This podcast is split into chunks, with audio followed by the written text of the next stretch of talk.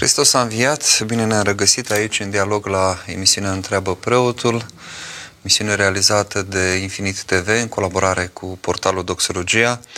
De altfel o puteți urmări pe canalele de Facebook și YouTube ale Doxologia. Uh, acolo unde puteți interveni și cu mesaje, cu întrebări, vă readuc aminte că puteți fi și în direct. E un avantaj aici faptul că facem emisiunea în colaborare cu Infinit TV pentru că puteți să interveniți și cu telefonul în direct. Este un număr obișnuit 0332711222. Este și afișat, eu îl spun pentru cei care intră pe, pe live pe internet. Uh, un număr, cum spuneam, uh, cu taxă normală. Desigur, cei care apelează din străinătate trebuie să pună și prefixul. Am ales o temă foarte generoasă, foarte Uh, pe înțelesul tuturor aparent și în același timp una care se pare că e din ce în ce mai complicată. Să vorbim despre, despre iubire. Uh, știți că e, e o vorbă așa la, la român ca la politică și la fotbal se pricepe tot omul.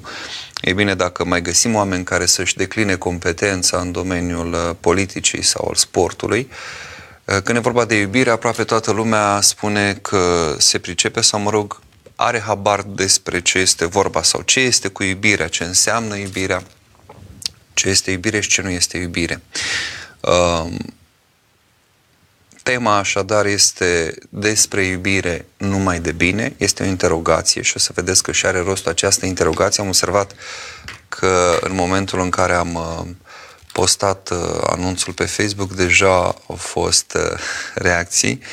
Iată, părintele Eugen Tănăsescu m-a întrebat dacă există și o dragoste rea și îi, uh, îi răspunde uh, colega noastră de la ziarul Lumina, Narcisa Urucu, nu foarte drag, zice evident că există dragoste ipocrită, dragoste toxică, condiționată. Uh, imediat luăm telefonul în fond aia nu e dragoste, dar o numim așa. Și i-am dat și un răspuns aici, o să-i revin asupra lui. Același lucru îl sublinează și Părintele Eugen, că există și iubiri pervertite. Vom vorbi și despre, despre acest aspect, dar dacă deja avem un telefon, ceea ce nu prea se întâmplă în debutul emisiunii, haide să luăm telefonul. Vă ascult, bună seara, Hristos a înviat. Adevărat a înviat, Părinte. Alexandru mă numesc, din Rădăuț, Suceava. Ascult. Uh, o întrebare despre dragoste, în general. Dragostea bănuiesc că ar trebui să meargă mână în mână sau împreună cu iertarea. Dacă Absolut. când ne căsătorim și promitem dragoste în fața Sfântului Altar și promitem că vom fi la bine și la greu, indiferent de greutățile din viață. În momentul când apare o greutate, să zicem, mai pe șleau, un adulter sau o preacurvie, cum ar zice biserica, dragostea înseamnă și iertarea partenerei sau partenerului?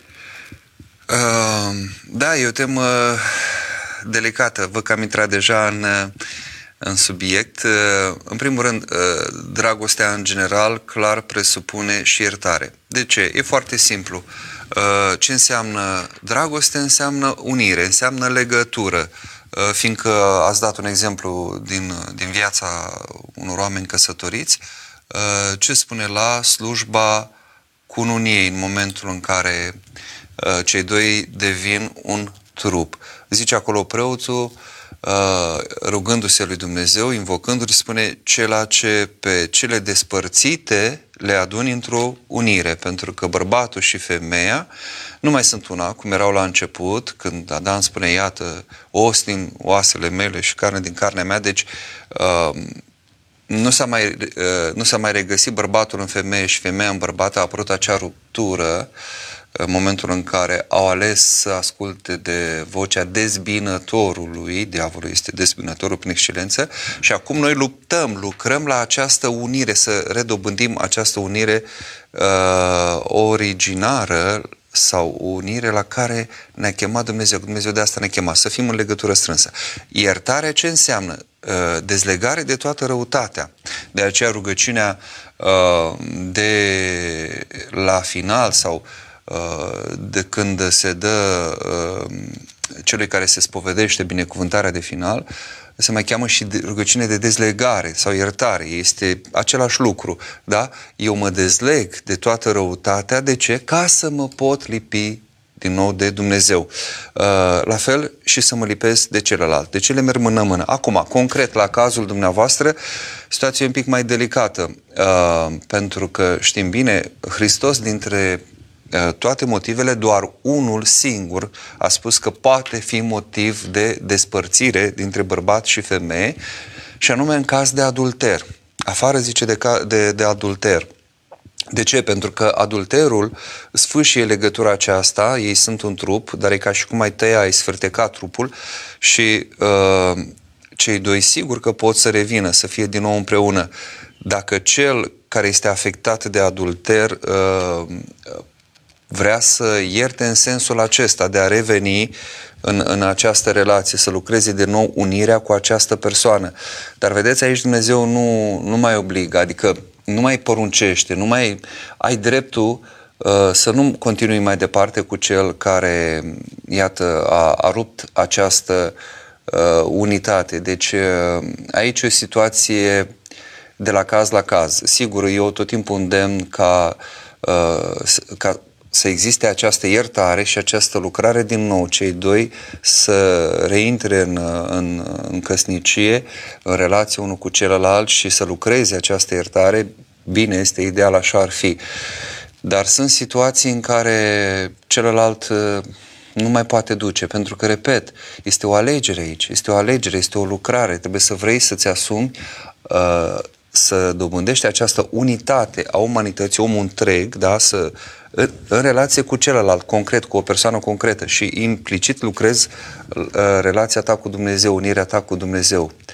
Și... Deci, mă scuzați că vă întrerup, dar uh, dragostea promisă în fața altarului și în fața lui Dumnezeu ar însemna și dragostea în momentul iertării. Dacă poți să ierți persoana de lângă tine, cât că ți-a greșit și tu o iubești, închizi ochii, mergi mai departe, uh, nu aduci niciodată aminte de ce s-a întâmplat, nu pomenești niciodată și încerci să refaci uh, este o imagine aici a iubirii lui Dumnezeu. Într-adevăr, Dumnezeu așa face. Nu iartă o dată, de două ori, de o mie de ori. Uh, noi iarăși ne întoarcem la păcatele noastre, adică ce suntem? Adulteri din punct de vedere, facem adulteri din punct de vedere spiritual, duhovnicesc, în momentul în care păcătuim, de aceea se folosește în Vechiul Testament imaginea aceasta a poporului ales care este popor desfrânat sau adulter, pentru că uh, Uh, leapă de pe Dumnezeu cel viu cu care era chemat să se unească și de care să asculte și se închine idolilor, caută cum ar veni prin alte părți. Uh, așa este, dar, repet, uh, aici nu mai poate fi obligație. Are dreptul celălalt în anumite circunstanțe, în anumite condiții, sigur, după ce este povățuit de duhovnic îndemnat să, să ierte, are totuși posibilitatea aceasta de a se despărți. Da? Deci este... Dumneavoastră, de ce credeți că a zis Hristos în Evanghelie afară de pricină de adulter? Că nu se, nu se cuvine să lase, să se despartă. Cum făceau? Dădeau carte de despărțire și gata, repudiau și repudiau soția și o luau de la capăt. Care ar fi, după dumneavoastră, explicația pentru care Hristos a îngăduit și a zis afară de pricină de adulter? Da. După mine, eu Aveți un răspuns? Nu, nu vă aud. După mine zic că asta e o dovadă de iubire supremă. De așa este, așa este, să... clar, așa este. Hristos însuși a iertat, ați văzut și pe Ioda până în ultima clipă. Nu, nu, nu s-a dezis de el, l-a numit prieten, la... Așa este, dar nu toți pot duce, asta zic. Eu, noi vorbim aici despre ceea ce poate sau nu poate duce cineva. Dacă cineva nu poate să ducă acest adulter, nu poate, efectiv. Și nu, și nu în sensul că de iertat oricum, uh, cum să zic, uh, și cel înșelat, presupunând că nu mai vrea să fie în relație pentru că a fost înșelat, da? Uh, nu, nu mai vrea să-și asume această lucrare împreună cu celălalt cu care era căsătorit.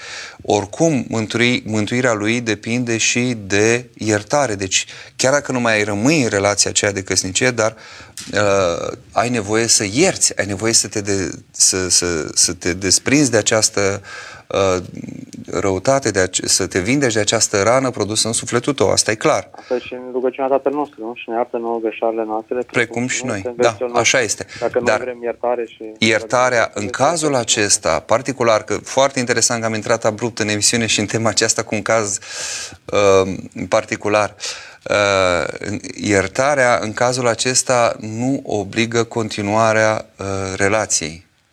Înțelegeți? Deci, dacă cel înșelat nu mai dorește să continue, are acest drept. Are acest drept. Deci îl dă Hristos, nu îl, nu îl dau eu, nu îl dă nu știu ce canon, e însuși Hristos care spune afară de pricină de adulter. Uh, Dar uh, lu- lucrarea iertării Spune să și iertăm și să iubim. rămâne, rămâne în continuare, da, deși dacă rămâne singur sau nu știu, se recăsătorește sau ce face, dacă nu iartă, dacă nu lucrează la această iertare, n-are cum. Deci nu putem intra în împărăție dacă nu iertăm. A, ați Și bănuiesc citat că ambii parteneri ar trebui să consulte duhovnicul, adică Absolut, absolut. Deci ăsta e, e foarte dureros în care nici nu spun uh, că au căzut, mai ales când a fost o chestiune de greșeală, uh, mărturisesc doar în taina spovedaniei și dacă e un lucru despre care nu se știe, nici nu mai spun celuilalt, fac pocăință, tocmai pentru că îl poți răni pe celălalt și celălalt e posibil, chiar dacă te iartă, să nu mai poată să, să fie cu tine, să nu mai nu te mai poată primi uh, la modul acesta în căsnicie. E un subiect uh, foarte delicat și aici e clar că trebuie discutat uh, de la caz la caz. Dar rămâne într-adevăr, iertarea este, este supremă, dragostea înseamnă tot dragoste aici, numai că, repet, poate, poate să iasă din căsnicie fiind vorba de un, un adulter la, la mijloc. povața totuși a duhovnic, adică ajută. E, este clar, este clar că Și e bine să iertăm, ne Îndemnăm partenerul să meargă și el la duhovnic. Dacă tot Absolut, vrea absolut. să Trebuie să... Ideal așa ar fi, într-o astfel de nedorită situație, să se meargă la duhovnic, să se spovedească, să se sfătuiască, să încerce să, să înțeleagă ceva din această cădere și unul și celălalt poate, sigur, nu se poate scuza căderea unuia care face adulter, dar poate că și celălalt cumva a contribuit, cine știe cum, prin ce context. Sunt situații, spre exemplu, când uh, unul din parteneri refuză pe celălalt. Adesea, m, prin natura lor, prin firea lor, de exemplu, femeile ajung să nu mai uh, aibă această deschidere către relația trupească cu soții lor. Și atunci, uh, azi, mâine, poi mâine se pune această presiune și se poate întâmpla, uh, mă rog, din neatenție, din nebăgare de seamă, din uh, faptul că nu a cultivat-o, n-a încercat să lucreze la relația lui, bărbatul să alunece. Chiar dacă el rămâne vinovat. Și invers, părinte. Și invers se poate, absolut, și invers. Uh, uh, și celălalt, cum să zic, a contribuit cumva la context. Nu e vinovat, a, cum zic, nu putem scuza pe nimeni și nici nu trebuie să caute nimeni scuze pentru păcatul lui, nu trebuie să spună din cauza ta. Dar e un context în care, de aceea e foarte important cei doi să înțeleagă ce s-a întâmplat în căsnicia noastră, de ce s-a ajuns aici. Am înțeles. Mulțumesc frumos. seară bună, Mulțumesc și eu pentru telefon. Mulțumesc din suflet. Da, am intrat foarte repede în, în dialog. Aș fi vrut să punctăm, dar vom puncta așa pe, pe parcursul emisiunii uh, câte ceva din, uh, din tema pe care am ales-o, acest subiect al, uh, al iertării, al uh, iubirii. Uh, acum, uh, spuneam că toată lumea are impresia că se pricepe uh, la ceea ce înseamnă dragoste, ce este iubirea. Sunt atâtea forme de iubire încât nici nu știi de fapt despre ce vorbim. Iubire de mamă, de copil, de patrie, de casă, de nu știu. Sunt, sunt, sunt foarte, foarte multe. Însă, de exemplu, dacă cineva se sinucide din iubire, nu spune că este nefericit în dragoste, celălalt nu răspunde la dragostea lui, putem spune că aceasta este iubire când cineva se sinucide sau când cineva își ucide rivalul în dragoste, iarăși putem spune că aceasta s-a făcut în numele iubirii care, despre care iubire vorbim. Sau când cineva uh, invocă dragostea față de uh, clubul uh, al cărui fani este, nu sunt uh, foarte mulți fani înfocați în planul acesta sportiv și uh, își înjură adversarii da? sau îi admonestează se face asta din dragoste față de uh, jucătorii pe care îi apreciez sau de, față de echipa pe care o susții. Evident, despre ce iubire vorbim aici. Ca să nu mai spunem că uh, s-a ajuns acum să se invoce ace, această iubire, această dragoste pentru, știm bine, a se legaliza uh, lucruri care, uh, din punct de vedere creștinesc, intră în sfera păcatului. Sigur, sunt uh, alegeri personale, fiecare până la urmă răspunde în fața conștiinței sale și înaintea lui Dumnezeu pentru ceea ce face. Dar în momentul în care uh, vezi că sistematic se invocă dragostea uh, pentru a legaliza căsătorii între persoane de același sex sau între mai multe persoane sau pentru a legaliza adopția uh, de, cop- de copii de către cupluri uh, de același sex, privând pe copilul ori de mamă, ori de tată, Uh, e clar că uh, nu mai putem spune că este vorba despre iubire, cel puțin nu o iubire în înțelesul ei uh, autentic, așa cum o, o înțelegem noi din punct de vedere creștinește, da? De aceea am formulat tema așa și am și adunat câteva texte sub acest titlu despre dragoste numai de bine, publicate un text, uh, texte publicate zilele trecute, uh, tocmai pentru că e foarte important să ne punem problema, de fapt, despre ce dragoste vorbim.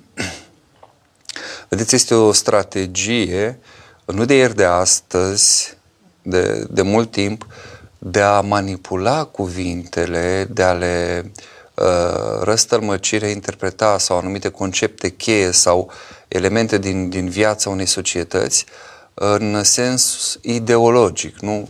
Știm bine de la, de la Orwell, de exemplu, cum uh, cu, pentru a schimba gândirea, mentalitatea, se schimba limbajul, vocabularul. Noi am trăit în comunism. Cei care am prins comunismul, eu l-am prins până pe, la vârsta de 17 ani, uh, suficient cât să gust din plin, între ghilimele, uh, din, uh, din tot ceea ce însemna vocabularul comunist, uh, în care erau multe cuvinte golite de sens uh, sau era un limbaj de lemn, dragostea de patrie, era, îi se dea, dădea o semnificație în care Musa intra dragostea față de partid și de conducătorul iubit, de Ceaușescu, adică lucrurile erau manipulate într-un mod care seamănă uimitor cu ceea ce se întâmplă în zilele noastre. Da? Dacă noi creștinii suntem statornici și spunem că noi îl avem pe Dumnezeu care pe avem Sfânta Scriptură, avem învățătura bisericii și numim anum, păcatul păcat, ni se spune că nu suntem toleranți. Da? Iată un cuvânt care a căpătat uh, valențe, uh, vorba cuiva, ai zice că uh, născute din acele stabilimente Uh, care existau odinoară și mai există prin anumite țări numite case de toleranță, da? Deci noi nu avem toleranță, da? Uh, nu avem dragoste, iată, suntem acuzați că nu avem dragoste față de uh, cei care gândesc diferit sau văd lucrurile diferit, abordează sexualitatea. Dar nu este vorba despre intoleranță și nici despre lipsă de dragoste, tocmai pentru că uh, ne dorim ca tot omul să se mântuiască, ca tot să ajungă la adevărata iubire, Dumnezeu este adevărata iubire, uh, ne dorim ca ei să conștientizeze ce este iubire și ce nu este iubire. Și asta nu are nimic de a face cu ura față de cineva, deci eu uh, ceea ce mi-asum creștin fiind, este ceea ce mă învață Dumnezeu. Dumnezeu, spuneam, este iubire. E definiția cea mai scurtă, știm bine, a lui Dumnezeu din, uh, dată de evanghelistul Ioan, apostolul și evanghelistul Ioan. Dacă Dumnezeu este iubire, înseamnă că acolo avem reperul a ceea ce înseamnă dragoste de săvârșită. Și noi acolo trebuie să căutăm uh, să vedem uh, care este și modelul și care este și ținta a ceea ce noi numim iubire. Vedem persoanele Sfintei Trăimi Uh, Tatăl, Fiul și Duhul Sfânt, cum sunt într-o continuă anumită perihoreză teologică, adică într-o continuă mișcare unul către celălalt, nici unul nu întors către sine. Cele trei persoanele Sfintei Trin, fiecare sunt îndreptate către celălalt sau doi către al treilea sau fiecare către ceilalți doi și asta permanent. Nu există un moment în care o persoană să fie îndreptată către ea însă și în momentul în care cineva se întoarce către el însuși, acela se numește egoism și aceea înseamnă închidere, aceea este o ieșire din iubire, că este, întrucât este o ieșire din relație. Nu poți să fii în relație căutându-te pe tine sau căutând ceva ce îți convine ție. Nu? Noi confundăm adesea dragostea cu faptul că suntem iubiți. Da? Dacă cineva nu ne mai arată iubire, Uh, uh, considerăm că suntem privați de, de dragoste. Ori dragoste este ceea ce arătăm noi față de ceilalți, nu ceea ce uh, căutăm să primim de la celălalt. Acolo nu putem avea pretenții, este zona lor de acțiune, e libertatea lor de a-mi arăta sau a nu arăta dragoste. Dragostea în sensul ei de plin înseamnă ceea ce fac eu, cât de mult, în ce măsură mă deschid eu către ceilalți cum fac eu tot timpul să fiu atent către celălalt, celălalt să devină cumva viața mea, exact cum uh, spuneau la un moment dat părinți, părinții pustiei, ai văzut pe aproapele tău, ai văzut pe Dumnezeul tău, în sensul că nu că faci din uh, semenul tău idol nici cum, sau că îi slujești în uh, sensul acesta, ci în sensul în care celălalt este subiect către care eu mă îndrept și în relație cu care pot să lucrez această dragoste. Da? Dragoste fără relația dintre două subiecte nu este, uh, sau mai multe subiecte, este un nonsens. Da? Nu poți să ai o dragoste în abstract. Cum zicea la un moment dat un personaj literar, uh, iubesc umanitatea, dar urăsc pe oameni, nu suporta pe niciun om de lângă el sau dintre cei cu care a interacționat, dar el spunea că el iubește umanitatea, o umanitate care, generică, abstractă, uh, încât uh, din punctul acesta de vedere nu se poate spune despre iubire cel puțin nu luând în uh, calcul toate valențele acestui cuvânt folosit astăzi, Uh, că ea este un, uh, un reper. Trebuie să scuturăm un picuț cuvântul acesta și să rămână ceea ce a fost dintotdeauna și ceea ce este autentic din conotațiile pe care însuși, uh, însuși Dumnezeu le-a dat. Vorba unui jurnalist american conservator care face emisiuni radio, intră adesea în dialog cu, cu publicul. Dumnezeu da, este iubire, așa cum ne învață Scriptura, dar iubirea nu este Dumnezeu. Ceea ce se întâmplă în epoca noastră și e bine să atragem uh, atenția asupra acestor aspecte sau să tragem acest semnal de alarmă pentru cei care mai vor să priceapă, pentru cei care mai au urechi de auzit, este să uh, le arătăm că Uh, iubirea nu este un concept la care ne închinăm și uh, uh, ea nu poate fi un scop în sine. Dumnezeu este iubire, da? Numai în Dumnezeu, așa ne putem verifica dacă suntem cu adevărat sau nu în iubire. Și aici, sigur că îl pervertesc, îl invocă pe Dumnezeu și invocă și Scriptura pentru a justifica tot felul de, de nebunii, inclusiv legalizarea păcatului. De aceea noi trebuie să ne ținem de, de Dumnezeu așa cum a, s-a arătat El așa de poruncile lui, așa cum ni le-a lăsat el în Scriptură și în, în tradiția via bisericii, în ceea ce numim Sfântă Tradiție, și în felul în care ele au uh, lucrat în viața celor pe care numim sfinți. Da? Pentru că, până la urmă, ce este Sfântul dacă nu omul care ajunge să, să iubească de săvârșit? Uh, cu siguranță vom mai vorbi despre, despre iubire pe tema aceasta. Dar acum să, să vedem un pic și ce, ce mesaje ați lăsat uh, aici pe, pe live până când uh, poate cineva dorește să intre în, în direct prin telefon. Repet, numărul 0332 711 222. L-am alături pe colegul meu Cătălina Casandre de la, de la Doxologia, care mă ajută să selecteze uh, nu în sensul de a cenzura, da, ci de a selecta mesajele uh, acelea în care chiar doriți să, să exprimați ceva uh, sau să adresați o întrebare. Mari, Hristos a înviat, cum poți să treci peste pierderea unei persoane foarte apropiate din familie? Aparte de acceptare că toți vom părăsi cândva această lume, cum să te obișnuiești cu lipsa acelei persoane?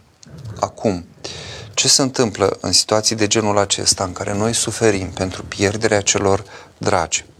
Uh, este o suferință firească, este și o suferință naturală. Maica Domnului a suferit văzând pe fiul său pe cruce, nu? A și prorocit dreptul Simeon că va trece sabie prin inima ta. Vă puteți închipui uh, ce dureros e să îți înfigă cineva o sabie da, în piept să treacă prin inimă, atât de mare a fost acea durere văzând ce pătimește fiul său.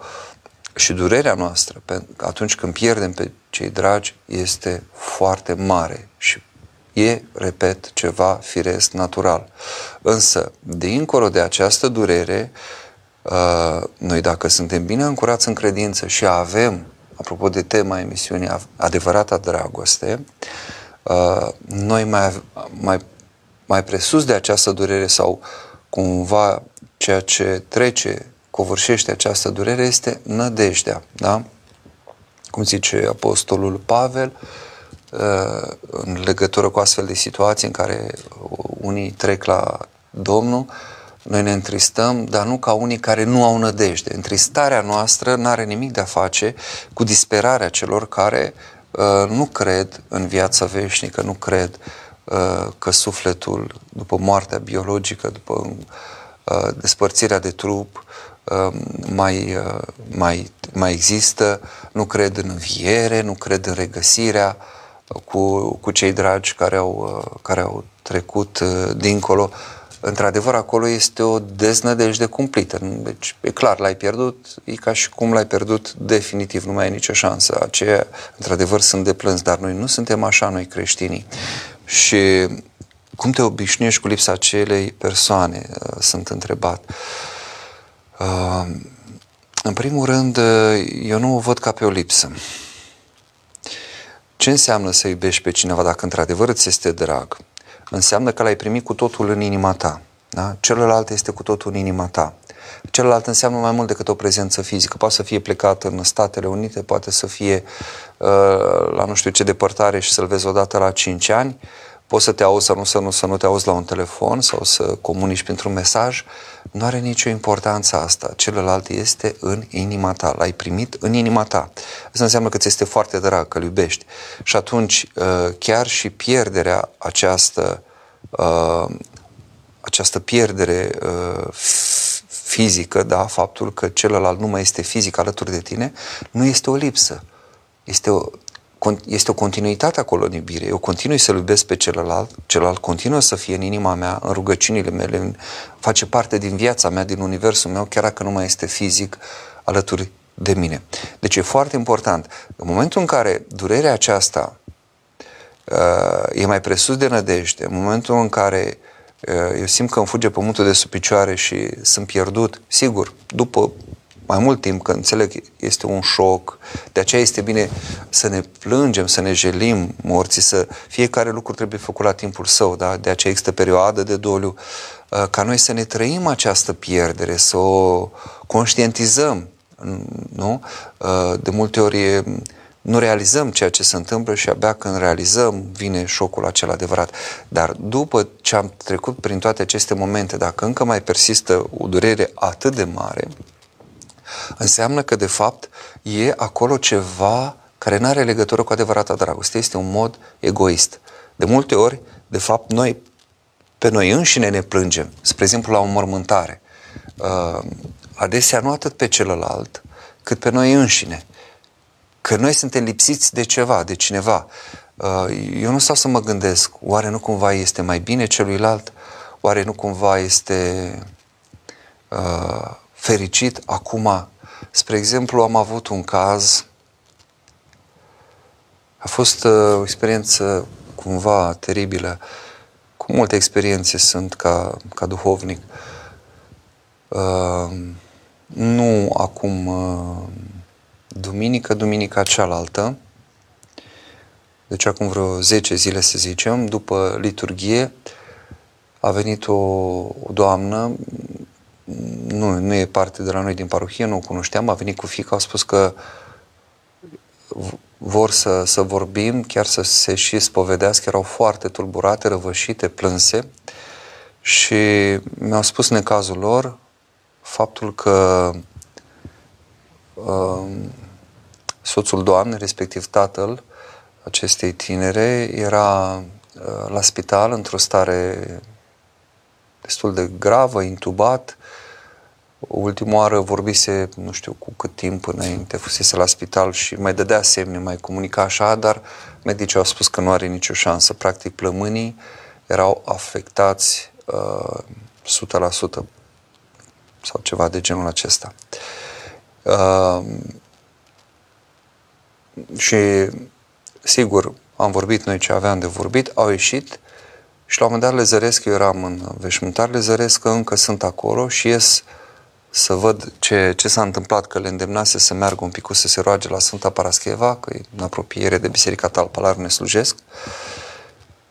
Și mi-au spus, părinte, între timp când am ieșit, deja am primit mesaj că dânsul a murit. Uh, dar erau, uh, evident, copleșite de, de durere. Și atunci ce poți să spui? Cum poți să mângâi o, o soție care și-a pierdut soțul, o fică care și-a pierdut tatăl? Uh, singurul lucru pe care am putut să-l spun a fost acesta. Gândiți-vă la el, cum este lui. Este mai bine sau mai rău? Era mai bine să rămână așa conectat la aparate sau poate dacă cumva supraviețuia, cum ar fi fost el cu plămânii atât de, de mult afectați, cum ar fi trăit uh, chinuit așa dependent de cine știe ce medicamente sau aparate. Haideți să ne gândim un pic la el. Ce am putut, atât m-a luminat pe mine Dumnezeu, nu știu dacă a fost bine sau a fost rău, a fost să le mut atenția de la durerea lor la starea celui care plecase dintre noi. Uh, și am văzut pentru o clipă cum, cum s-au liniștit din plâns, s-au oprit și chiar a zis, doamna zicea, într-adevăr, părinte, pentru el e mai bine acum. E mai bine că a ieșit, a scăpat de durerea asta, pentru că e, e cumplit să fii intubat, să fii, mă rog, cu organismul atât de afectat, sunt multe. Uh, cei care au trecut prin boli mai grave știu despre ce e vorba. Uh, și atunci asta le-a, le-a ușurat cumva, că s-au gândit la el, oare pentru el cum e mai bine, nu e mai bine așa? Este eliberat, este, a scăpat de toată poverea, povara și de toată durerea acestei boli. Da, revenim la mesajele voastre. Să nu uit, data trecută am scăpat din vedere că aveți afișată și o adresă de mail. Sunt unii care nu doresc să plaseze mesajul sau întrebarea uh, pe live, cum se zice, ca să nu fie observați de ceilalți și preferă să scrie uh, un mesaj pe care nu-l văd decât uh, eu, pe adresa constantin.sturzo.mmebero și să mă uit un pic să văd dacă a venit aici vreun uh, mesaj și pare că a venit. Da, avem un mesaj, nu, aici nu dau nici măcar numele, așa cum apare pe live. Cum ne dăm seama dacă o iubire este curată, adevărată, autentică? Uh, noi nu suntem chemați să evaluăm uh, dragostea nimănui. Noi nu testăm dragostea nimănui și mare atenție, nu vă puneți la încercare, mai ales cei care sunteți într-o relație înainte de căsătorie sau deja v-ați căsătorit, nu vă testați partenerul pentru că nu se cuvine să faci un astfel de lucru. Știu o astfel de situație în care cineva a pus să fie testată prietena să vadă dacă e demnă de a fi Uh, soție și a rugat pe cineva așa, pe care ea nu știa, nu știa că se cunoaște cu prietenul ei, să o curteze, să vadă dacă ea cedează. Și acela îi spunea, vezi că prietena ta nu răspunde la avansul. Nu, nu, dar mai insistă, dar mai insistă.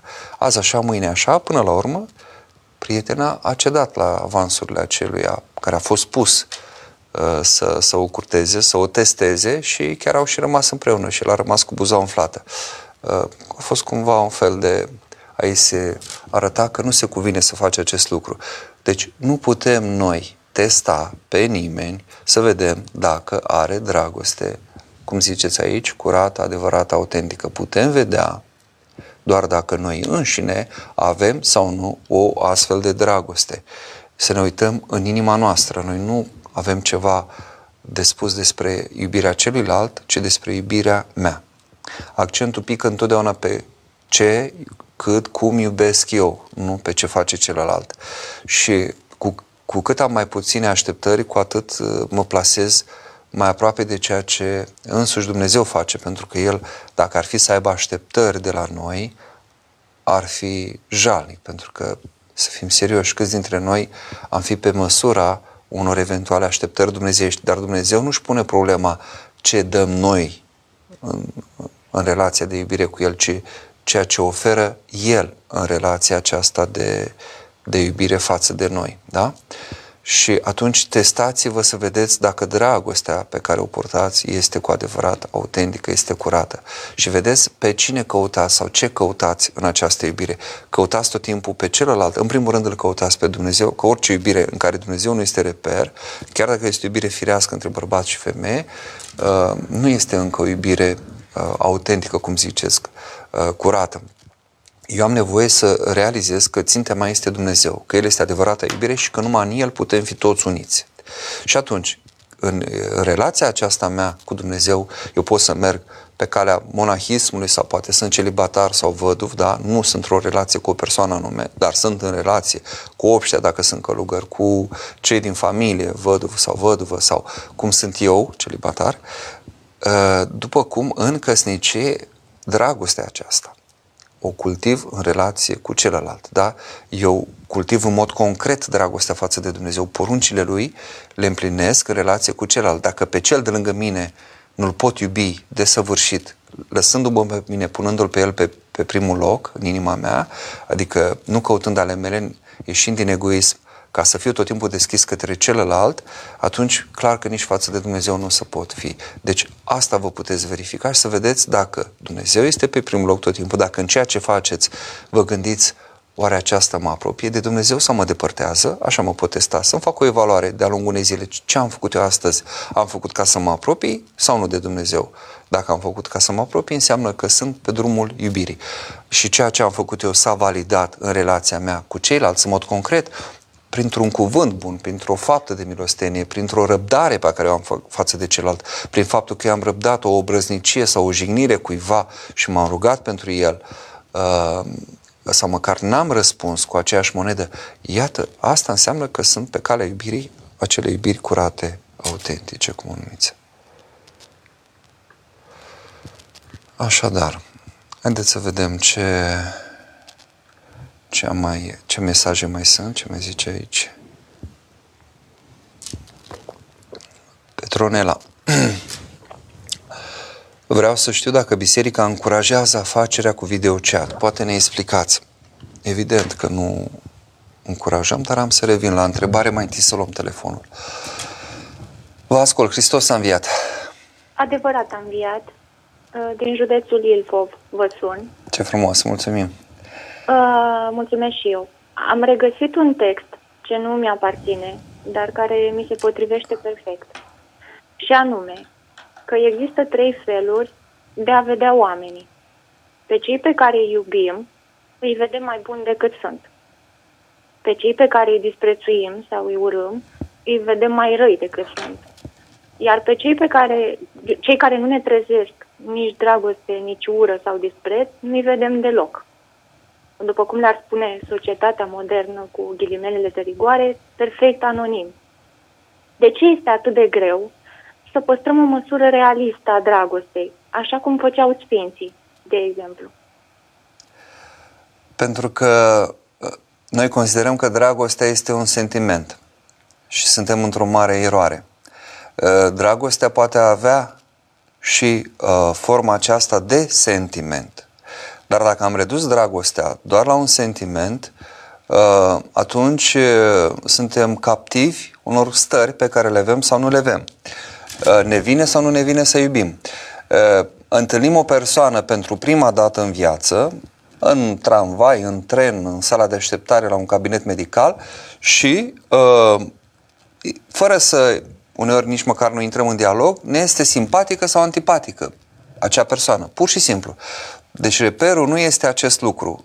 Ce ne vine, ce este din noi, pentru că ce este din noi uh, ne, ne domină, ne controlează și noi nu știm acolo ce resorturi sunt, că n-am ajuns la această cunoaștere de sine a inimii, în sensul filocale cunoaștere de sine, ca să-mi văd păcatul meu, să mă zdrobesc, să mă smeresc și în felul acesta să mă deschid către Dumnezeu, să fac pocăință, să mă orientez către dragostea Lui. Uh, da?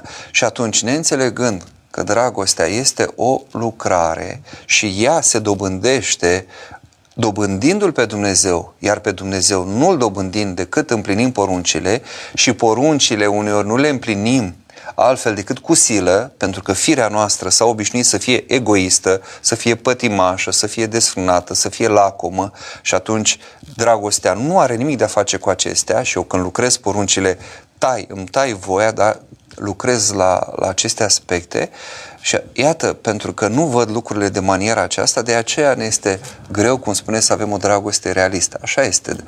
Dragostea, în realitate, este o lucrare, este o alegere.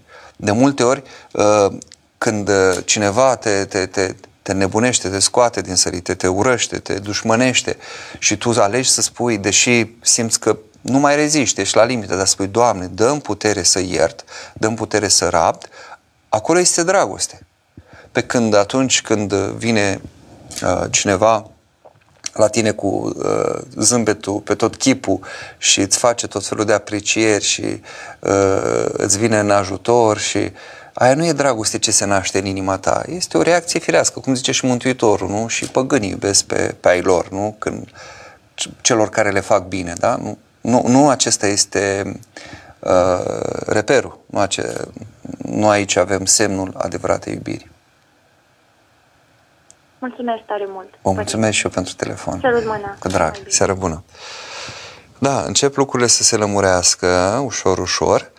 Uh, acum, uh, legat de cuvântul acesta iubire, pentru că am zis că trebuie să fim foarte rezervați și o să vedeți de acum încolo din ce în ce mai mult uh, va fi invocat și mai ales va fi invocată iubirea creștină ca să se uh, nu numai să se legalizeze toate nebuniile sau tot ceea ce Dumnezeu numește păcat cu subiect și predicat în Scriptură, dar chiar și pentru a fi noi prigoniți. Deci, în numele iubirii creștine, numită de ei iubire creștină, cei care uh, ușor, ușor uh, vor să, să stăpânească spațiul public și mai ales zona aceasta politică de unde vin și anumite legi care ne afectează pe noi toți, uh, ne vor prigoni în numele iubirii, da? Aceste iubiri vor zice că noi creștini avem noi o problemă, că noi cultivăm hate speech și așa mai departe. Știți foarte bine toată, toată povestea cu ceea ce uh, se întâmplă, dar uh, să nu ne lăsăm nici intimidați, nici descurajați. Uh, nu e nimic nou. Nu e nimic nou. La început creștinii au fost o mână de oameni, nu? 12 apostoli și bine, cu toți ceilalți care erau 70 sau câți erau în total și cu toți care au fost după aia uh, la Rusalii, la cinzecime, mă rog, pogorârea Duhului Sfânt, ca la 3000 s-au convertit și treptat. Dar ceea ce a uimit și a convertit, cum zice în epistola către Diognet, care uh, sintetizează ce însemna viața creștină la început, Uh, era această dragoste. Ei erau uimiți de dragostea pe care creștinii o aveau și între ei și față de ceilalți, care nu erau creștini, erau păgâni, erau idolatri, cum erau, dar dragoste avem față de tot omul, că nu e, e altceva păcatul, uh, idolatria și altceva omul pe care îl avem în față și față de care arătăm uh, dragoste. Inclusiv se spune acolo în epistola aceasta că femeile lor, zice, nu-și avortează copii și tot așa, adică uh, uh, creștinii erau văzuți la o măsură foarte înaltă. Ei bine, acum foarte multă lume își uh, asumă statutul de creștin, foarte mulți se numesc pe ei creștini, dar nu mai au această dragoste creștină, adevărată. Uh, Și Mântuitorul ne avertizează, așa vă vor cunoaște că sunteți ucenicii mei dacă veți avea dragoste unii față de ceilalți. Cum? Ce fel de dragoste? Așa cum v-am iubit și eu, poruncă nouă dau vouă. Să vă iubiți unii pe alții precum v-am iubit și eu pe voi. Clar, ăsta este, ăsta este reperul. Dar spuneam aici legat de uh, acest cuvânt care este mm, demonetizat, devalorizat, este folosit în fel și chip, dragoste. Apropo, ca o paranteză, nu? Uh, chiar și cei care merg prin discoteci și își găsesc parteneri de o noapte, spun că au făcut dragoste. De seama, deci cuvântul apare într-un context în care este desfrunt toată regula și o sexualitate deșanțată, dezordonată, trebuie numită ca atare. Uh, da? Se folosește acest cuvânt. Ei bine, uh, ca un soi de alternativă, deși clar că noi trebuie să recuperăm cuvintele, să le redăm înțelesul lor, nu să propunem alternative, evident, după cum, spre exemplu, avem de recuperat uh, ca simbol curcubeul, care știți bine ce a devenit simbolul uh, celor care se autointitulează ca fiind minorități sexuale și un lung șir de litere acolo care nu se mai termină, care denumesc tot felul de orientări sexuale, zise orientări sau dezorientări sexuale, cum vreți să le ziceți, uh, uh, folosesc curcubeul care este un simbol de asemenea inclusiv al nostru, al creștinilor, al celor din Vechiul Testament și uh, de fapt al omenirii în relație cu Dumnezeu. Dumnezeu a spus clar, ca semn că nu va mai îngădui potop pe pământ, deci nu o să mai fie nimic până la sfârșitul veacurilor, uh, este lăsat uh, acest curcubeu, da? ca, le, ca semn al legământului. Ei bine, ca, un, uh, ca o alternativă cumva, ca un cuvânt pe care să-l folosim, propunea la un moment dat un monah, Daniel Cornea, un monah care din, de la Tarcău, din zona Neamțului, a murit acum vreo patru ani, și sunt convins că Dumnezeu l-a pus deoparte cu drepții și cu sfinții. Uh, acesta, într-o lucrare foarte interesantă, deci vedeți un călugăr, dar cum scrie uh, despre lucruri care privesc smerenie dacă noi, cei căsătoriți, nu, nu abordăm temele așa cum se cuvine, iată ne, ajută un, ne-a ajutat un monah. Lucrarea se cheamă Sexualitatea, o privire din tinda bisericii, publicată în 2018 la editura Cristiană. Și aici spune el la pagina 61 și am să citesc Tandrețea este un cuvânt asupra căruia trebuie să ne aplicăm cu foarte mare atenție, dintr-un motiv precis. Își păstrează neștirbit proprietatea. Dumnezeu a păstrat cuvântul acesta, adică tandrețe, în chip miraculos, ca pe cei șapte tineri din Efes pentru a da mărturie la acest sfârșit al veacurilor de halul în care am ajuns să-i dezintegrăm semantic suratele, adică iubire și dragoste. Chiar citatul. Ehm, da? Deci chiar am ajuns să dezintegrăm semantic aceste cuvinte, iubire, dragoste, cum vreți, și uh, cuvântul tandrețe încă mai păstrează ceva din um, ceea ce înseamnă originar această relație de iubire, mai ales când e vorba despre, despre două persoane, mai ales în relația uh, soț-soție. Revenim la, la mesaje, să mă uit un pic și pe mail. Da, acolo nu mai e nicio întrebare. Revin la ceea ce m-a ajutat Cătălin să uh, văd de pe live. Așa, despre ce am zis că vorbim. Vreau să știu, întreabă Petronela, dacă biserica încurajează afacerea cu videochat. Uh, n-am. Am experimentat și eu la viața mea multe, ca tânăr, ca tânăr licean, tânăr student, student la mecanică, apoi student la filozofie, în fine. După mai multe uh, experiențe am ajuns la la teologie cu o convingere așa de nezdruncinat că aceasta e calea mea, dar asta nu știu cum, cum e la modul așa direct, ca experiență directă, dar știu din, de multe relatări, pentru că am multe, multe, mă rog, a fost mai multe persoane, într-adevăr, de-a lungul anilor care s-au spovedit la mine, sunt care se mai spovedesc încă. Am pe cineva care uh, continuă să facă acest lucru și luptă cu, își dă seama că e nu e în regulă și vrea să schimbe acest aspect, deci iată se poate uh, lupta cu această um, patimă, aș numi eu, pentru că ce se întâmplă acolo, uh, practic este o uh, depersonalizare, este o, uh, cum să zic, uh, o dezumanizare, mai ales a femeii, că de obicei femeile fac videochat, am înțeles că și bărbații mai fac mai mult, am înțeles că mai sunt situații în care cupluri fac acest lucru, ei fiind împreună, ci că bărbat-femeie. Uh, dar acolo femeia se expune și sigur, dacă ar fi vorba doar de a discuta, am văzut și o astfel de situație în care este un alt tip de dialog, cineva care doar discută cu persoane care se simt singure, deci nu are nicio conotație sexuală, uh, lucrurile sunt clare de la început, nu e vorba de dezbrăcat, nu e vorba de nimic pe acolo, doar de discutat, de vorbit, de cântat, de nu știu ce. Dar uh, cel mai adesea videochat asta înseamnă să fii la dispoziția celuilalt, de la a te dezbrăca până la a face nu știu ce îți mai poruncește celălalt. Uh, ca el să-și poată împlini anumite pofte, curiozități, perverse și așa mai departe.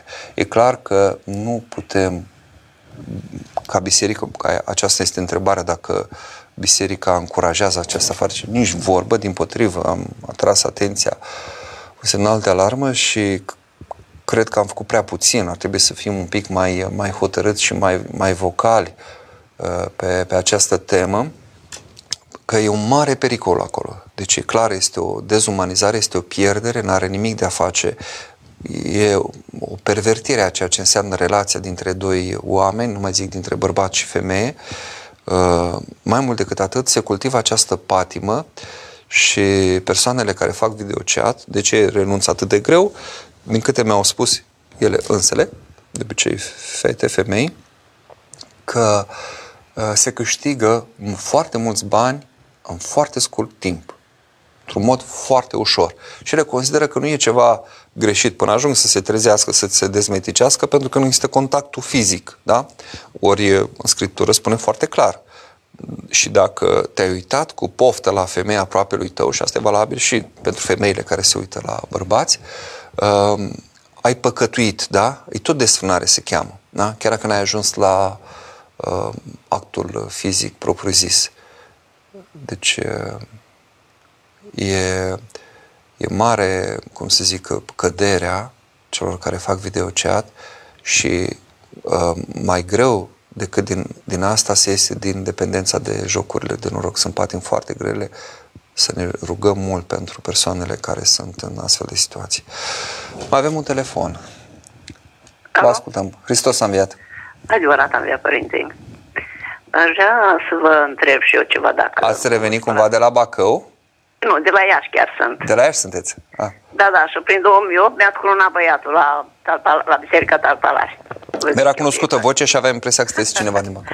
nu, că am o voce dintre aia așa, știți, uh, rutinită, dar mai merge încă. Duhul contează. Da.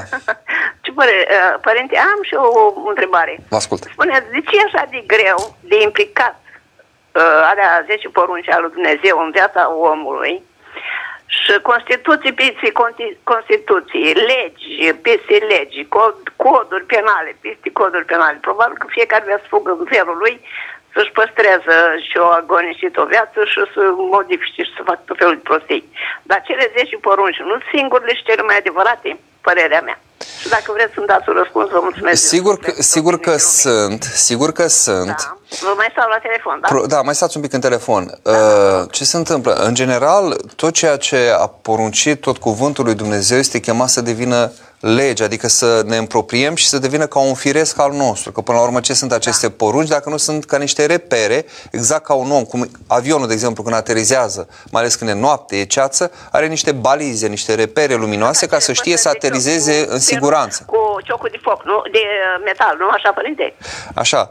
Și uh, tot așa avem nevoie de aceste uh, repere ca să găsim calea cea adevărată, calea către ce? Către, în primul rând, către dragoste de săvârșite, că la asta suntem chemat, toate vor fi una, da? Și toate una în Dumnezeu. Însă, nu putem, și nici Dumnezeu n-a făcut asta, uh, impune acestea pe o cale uh, numită teocratică. Adică noi nu putem milita ca un stat să fie clădit pe fundamente religioase, legea religioasă să devină lege uh, decât dacă cetățenii acelei țări își asumă condiția, inspirați, sigur, de uh, credința uh, cea adevărată, de legile acestea ale credinței, le de, decid ei să se regăsească în, da, da. în legi. Da? Dacă avem, de exemplu, conducători creștini sau aleși creștini, dacă poporul e creștin și votează parlamentar, să zicem creștini, legile da. pe care logic ar trebui să fie creștinești, adică să aibă compatibilitate cu ceea ce învață Dumnezeu. Uh, Dar fiindcă există această libertate, e clar că sunt unii care da, decid altfel decât. Nu există nicio religie care să îndemne omul la rău. Sunteți de acord cu asta? Uh, nu știu eu acum că nu sunt expert în nu toate cred, religiile. Adică să furi omul, să ucidă, să facă tot felul de minuni, să lase copii pe drumuri, cât avem vreo 80 de mii, 100 de copii lăsați de doamnele astea care spuneți dumneavoastră că e bine că fac și el niște bani acolo, de ceat, că doar nu zic la țară la muncă, nu? De unde au venit părinții lor acum, prin anii 60? Să știți că suflete chinuite, să nu le judecați, suflete chinuite, unele dintre ele să știți că au fost abuzate, violate când erau mici uh, și-au căpătat așa și atunci caută să exploateze, să câștige un ban din... Uh, e, e, lucrurile sunt complicate. Vă rog să vă mai spun ceva. De exemplu, uh, tata meu a fost deținut politic și noi, cinci copii, am fost împrăștiați în toată țara. Și mulțumesc Dumnezeu că n-am căzut niciunul mai tare decât era normal. Deci am mers pe drumul drept și când mă duceam într-o parte sau alta, am mintintea Dumnezeu o mână. Cred că nici nu mă credeți. Foarte mult contează, vedeți, într-adevăr, educația pe care o primesc, reperele, dar ce ne facem cu cei care nu au astfel de repere? Cresc în familii dezorganizate, uh, sunt copii abandonați mai, prin... Mai spun în continuare, după aia vă supărat. Ar trebui să implice bisericile mai mult. Oh, și încă cum nu ne implicăm? Deci dacă nu sunt... Uh, Părerea mea. Deci uitați-vă un picuț câte suflete... Uite la noi în Iași, ați văzut Părintele da. de nu-ți Maschin de câte suflete are grijă? Și sunt multe alte, sunt multe situații și nu, ne, nu ieși ca că nu ieșim noi și nu ne batem cu pumnul în piept. Păi nu, că nu trebuie să știe nu, stânga ce face dreapta. Uh, vreau să vă mai spun ceva. Sunt niște legi care sunt permisive și fiecare își face de cap, în, că e în Parlament, că nu știu pe unde își fac. Și bro, tot ce e mai rău pe lumea asta, de acolo pornește la vale. Pentru peste cei năcăjiți, așa cum spuneți dumneavoastră, că doamnele astea vopsite roșu și ieșite la distracții.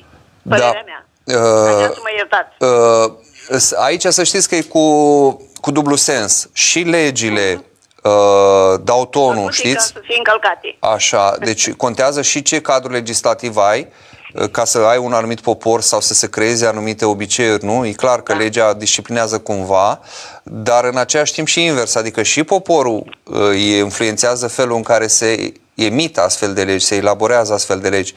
Deci, până la urmă, ce putem noi face este să ne trăim noi legea creștinească, da? Să trăim Așa cu adevărat este. creștinește. Da, dar trebuie să ne rugăm și pentru acei care Și, absolut, absolut, absolut, să, să ilumineze Dumnezeu păcat, să... Să urâm păcatul din ei, nu persoana în Nu cauză. persoana, așa este, așa este. Eu, cam am auzit, să știți că nu sunt o citită, dar am citit foarte mult în Biblie, că m-a atras uh, din copilărie. Pentru că n-am avut, nu a dus nimeni vin la mama sau așa. Am fost uh, înfiată de cineva și dragoste de zero a fost. Și totuși m-am descurcat așa cu ajutorul Dumnezeu și am ajuns până la vârsta asta.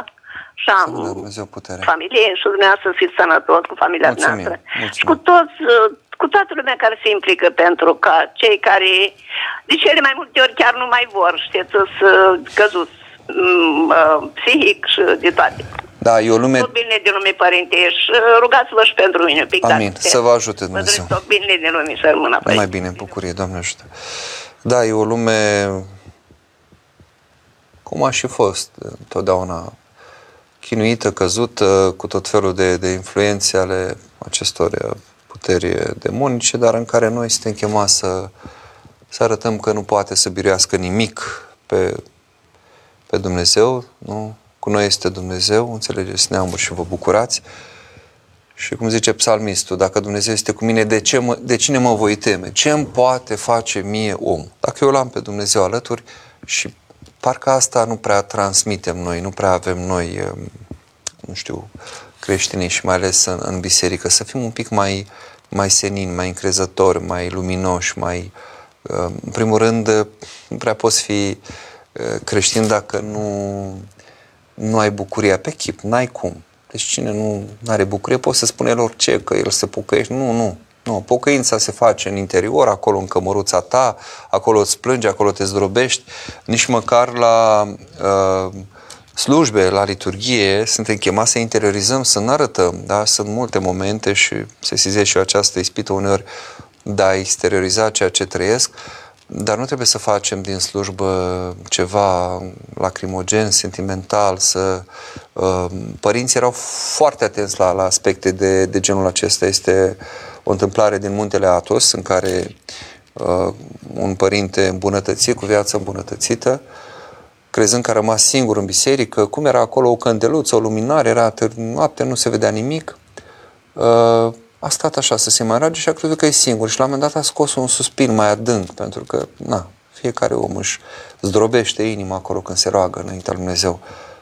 Și după un timp a auzit o, o mișcare în spate, când s-a întors, uh, mai era un frate care nu ieșise încă din biserică și acest uh, om cu viață sfântă, viață îmbunătățită și a dus și a cerut iertare pentru acel suspin că l-a făcut cumva uh, părtaș. Deci noi suntem chemați să nu să nu fim ostentativi cu nimic, să fim foarte atenți la aspectul ăsta. Deci, bucuria este în relație cu ceilalți, tot ce avem de plâns, toată durerea, pe cât posibil este interiorizat acolo, în, în lăuntru nostru sau în cămăruța noastră, după cuvântul pe care se pare că l-ar fi zis Părintele Rafael Noica, de ce, când a răspuns la întrebarea de ce voi călugării râdeți toată ziua, pentru că plângem toată noaptea. Asta să aducem în lume ceva mai multă bucurie, ceva mai multă încredere. Da, uh, am trecut deja în partea a doua emisiunii. Hai să, haideți să vedem, să nu rămân dator cu niciun răspuns, dacă pot răspunde la toate întrebările sau la mesaje. Rog pe Cătălin să, să le pună pe toate aici, dacă sunt. Mai ales că văd că vin telefoanele. Haideți să mai luăm și acest telefon. Vă ascult. Seară bună. Doamne ajută. Rămân. Vă ascult. Hristos a înviat. Hristos a înviat. Să răm, părinții. Adevărat a înviat. Vreau să vă întreb și eu ce. Fac o întrebare. Vă ascult. Sunt un, un om în vârstă, bolnav, n-am, n-am plinit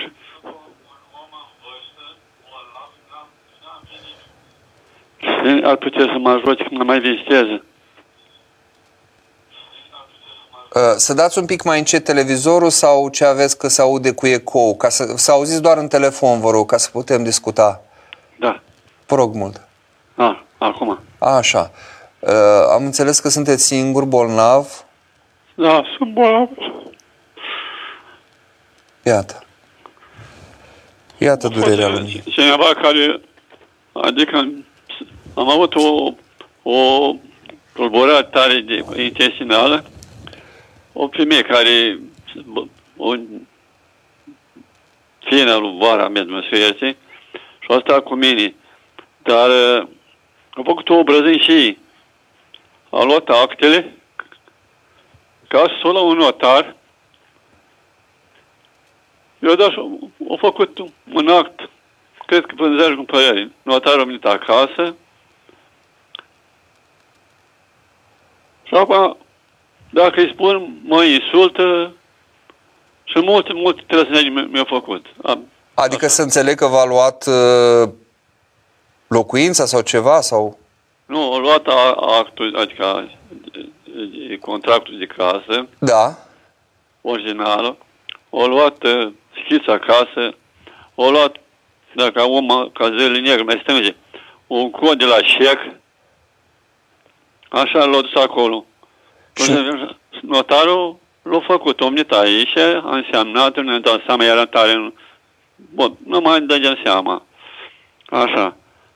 Acum are mai mulți la mână. Când mi-a dus și notarul aici acasă. Mi-a dat o, o procură specială care poate să facă orice să rămâi toate ei. Și el, dacă îi spun, mă insultă, mă face de, de tot felul. Dar nu are grijă de dumneavoastră? Nu face ceva pentru dumneavoastră? E, o făcut, dar mai mult ca să mă, mă cam să mă achete, cam mă mai încerc să mai pui ceva și pe mâncare. E, acum e abia o, o ofișor să o saltă aici, o dormit așa aici. Acum o să mai stă așa acasă. Dar eu sunt bolnav tare cu inima, am multe, multe, multe vârsta înaintată. Nu știu, ca să cineva să aibă grijă, fac viermi în casa aici. Aveți un preot acolo de care aparțineți? E, e astfel la părintele la ziua crucii, dar el mănâncă și să fac vânzări. Nu fac eu vânzări, ea că ne făcut altul vânzări. Și acum notarul îmi spune că revocă, dar nu prea cred. Bun, haideți să lăsați un pic numărul de telefon și așa și o să vorbesc și eu, să vedem ce putem face, da? Că nu putem noi, a- așa la emisiune e mai complicat, da? Da, înțeleg, da, da, da? înțeleg. Bine, bine. S- Sănătate. Nu, Să vă dea Dumnezeu putere și răbdare.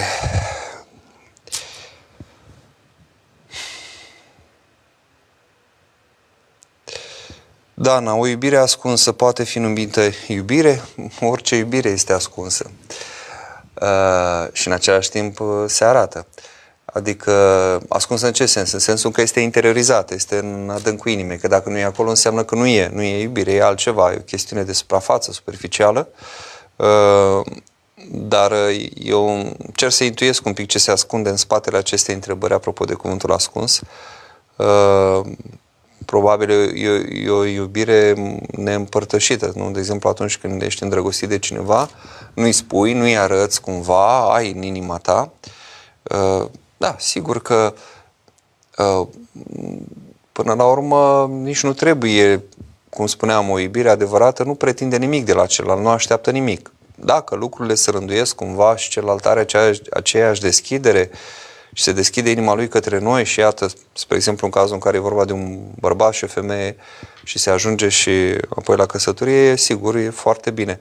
Dar uh, atunci când iubești, când prețuiești pe cineva, ăla în inima ta îl, îl ajuți, îl susții, îl, nu e neapărat uh, uh, să, să spui asta sau să arăți într-un fel ostentativ sau uh, da, pot fi astfel de iubiri, numai să, să vedem aici să nu fie o iubire pătimașă, să nu fie o iubire în care noi ne înrobim, devenim sclavul cuiva, îl urmărim, îi căutăm prezența, e ca și cum uh, viața noastră depinde de el. Uh, Nu, nu depinde viața noastră de nimeni decât de Dumnezeu. Dacă este o iubire curată, e o iubire în care eu mă simt liber. Atenție mare. Și e bine că am ajuns la acest punct. Iată, tot am vorbit despre dragoste de-a lungul emisiunii și căutăm criterii pentru ceea ce înseamnă adevărata iubire și iubirea despre care putem vorbi de bine, cum ziceam apropo de titlu, uh, o iubire în care eu mă simt legat, în care spătimaș, în care nu mai găsesc pacea, aceea nu e dragoste. Acolo e o chestiune bolnăvicioasă, da? Poate fi și o astfel de situație. Să avem grijă să fugim de astfel de, de lucruri și să ne facem evaluarea pe care o putem face cel mai bine în scaunul de spovedanie. Acolo duhovnicul ne va îndruma. Georgeta, cum să ajungem la adevărata dragoste, fără de care suntem doar un chimval răsunător? Așa este, doar un chimval răsunător, cum zice, ați citat aici din Epistola 1 către Corinteni, capitolul 13, Apostolul Pavel. uh, verificați-vă, apropo, un pic, este și acesta un test, verificați-vă un pic să vedeți dacă aveți această adevărată dragoste, dacă toți ați făcut trimitere acolo. Am să deschid acum uh, acel, uh, acel roc în care apostolul are ceea ce se numește imnul dragostei, care începe de a-și grăi în limbile oamenilor și ale îngerilor, iar dragoste nu am făcut o mamaramă sănătoare și chimvară sănătoare. Ei, și la un moment dat, apostolul, începând cu versetul 4, spune ce face dragostea sau ce nu face dragostea. Spune dragostea, îndelung rabdă, dragostea este binevoitoare, dragostea nu pismuiește, nu se laudă, nu se trufește. Și acum, vedeți dacă vi se aplică. Spre exemplu, numele dumneavoastră este Georgeta, da?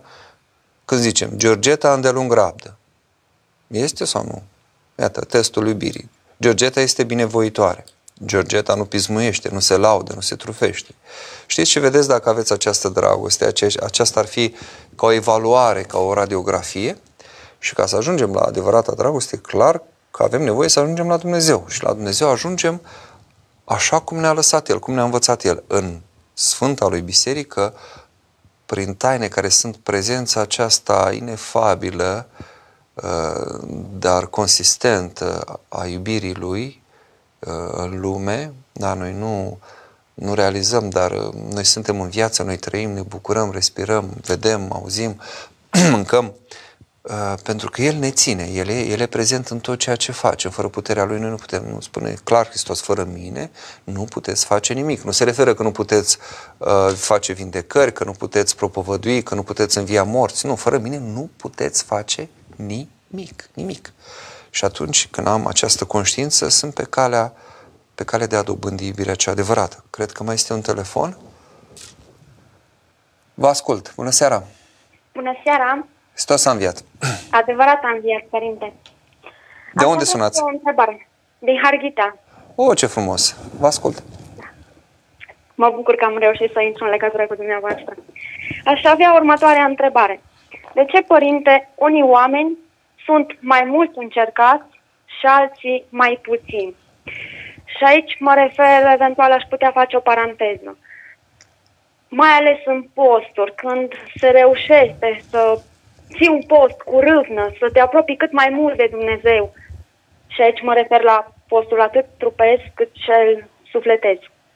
De fiecare dată, după aceea, vine câte ceva, nu știu, câte o greutate, se întâmplă câte ceva. Și sunt oameni care, nu știu, poate nu țin post, poate se poartă urât, poate nu sunt atenți la ce scot pe gură. Și nu știu, se par că lucrurile merg bine sau minunat sau nu știu. Și altul cu cât râvnește mai mult, cu cât parcă tot dă dintr-una în alta sau nu știu cum să spun ca să mă înțelegeți. Înțeleg foarte bine. Mai întâi e foarte greu să facem noi valori de genul acesta. Iată, acela este bine, mie mi-este rău sau cu tare e uh, ispitit, cu tare nu e ispitit. Eu mai vorbesc și cu ai mei prin comunitatea, uh, prin cei din credincioșii de la Talpalar, care tot așa, câte unul spune, da, mă uit uh, cum au ani, unii cășnicie frumoasă și să uh, se înțeleg foarte bine și zic, măi, nu te lua, acestea sunt aparențe, ceea ce vezi tu, tu nu știi casa lor, nu știi inima da, lor, nu, nu știi ispitele lor. Da. Așa, asta pe de o parte. Pe de altă parte, uh, e absolut firesc să avem ispite și încercări dacă vrem să fim cu Dumnezeu. Cred că Sfântul Antonie cel Mare a zis, zice, ridică ispita și nu se va mai mântui nimeni. De ce? E foarte simplu. Ce înseamnă acest cuvânt, ispită? Uh, de ce noi, ortodoxi, nu am primit această idee de a schimba formularea din uh, Tatăl nostru și nu ne duce pe noi în ispită? Pentru că acest cuvânt ispită uh, are și conotația aceasta să zicem negativă sau venind din zona ispititorului, da, Uh, adică de, uh, cum să zic, uh, că din zona diavolului care caută să răpească suflete, să convingă oamenii să păcătuiască, să se rupă de Dumnezeu, și în sensul acesta în Scriptură zice Dumnezeu nu ispitește pe nimeni, da? nu ispitește în sensul acesta, dar ispita mai are înțelesul de încercare. E un moment în care eu am șansa, deci ispita este o șansă pentru mine să văd care este starea uh, sufletului meu cu adevărat, Dar vedeți? Am avea nevoie de discernământ duhovnicesc ca să discernem care este ispita din partea lui Dumnezeu și care este ispita care nu este trimisă de Dumnezeu. Orice ispită este îngăduită de Dumnezeu, oricum. Da? Deci, deci indiferent. Fie indiferent. Deci și când, dacă de demonul ne atacă, el nu poate face decât dacă primește slobozire, ca să zic așa, de la Dumnezeu. Iar Dumnezeu nu îngăduie, deci El nu este autorul răului, nu El ne ispitește, nu El caută să ne piardă, dar El îngăduie să vină asupra noastră astfel de ispite. Vedeți în cartea lui Iov, acolo e foarte clar. Da? Satana se Da. plimbă pe pământ, nu știu ce, și zice, a, cu tare, ia dăm voie să mă ating de turmele lui, de viața lui, de bă, copiii lui, de trupul lui și Dumnezeu îngăduie. Uh, Deci numai uh, așa poate să se apropie de noi. Dar de ce îngăduie Dumnezeu? Pentru că știe că nouă ne este de folos. Și de ce ne este de folos?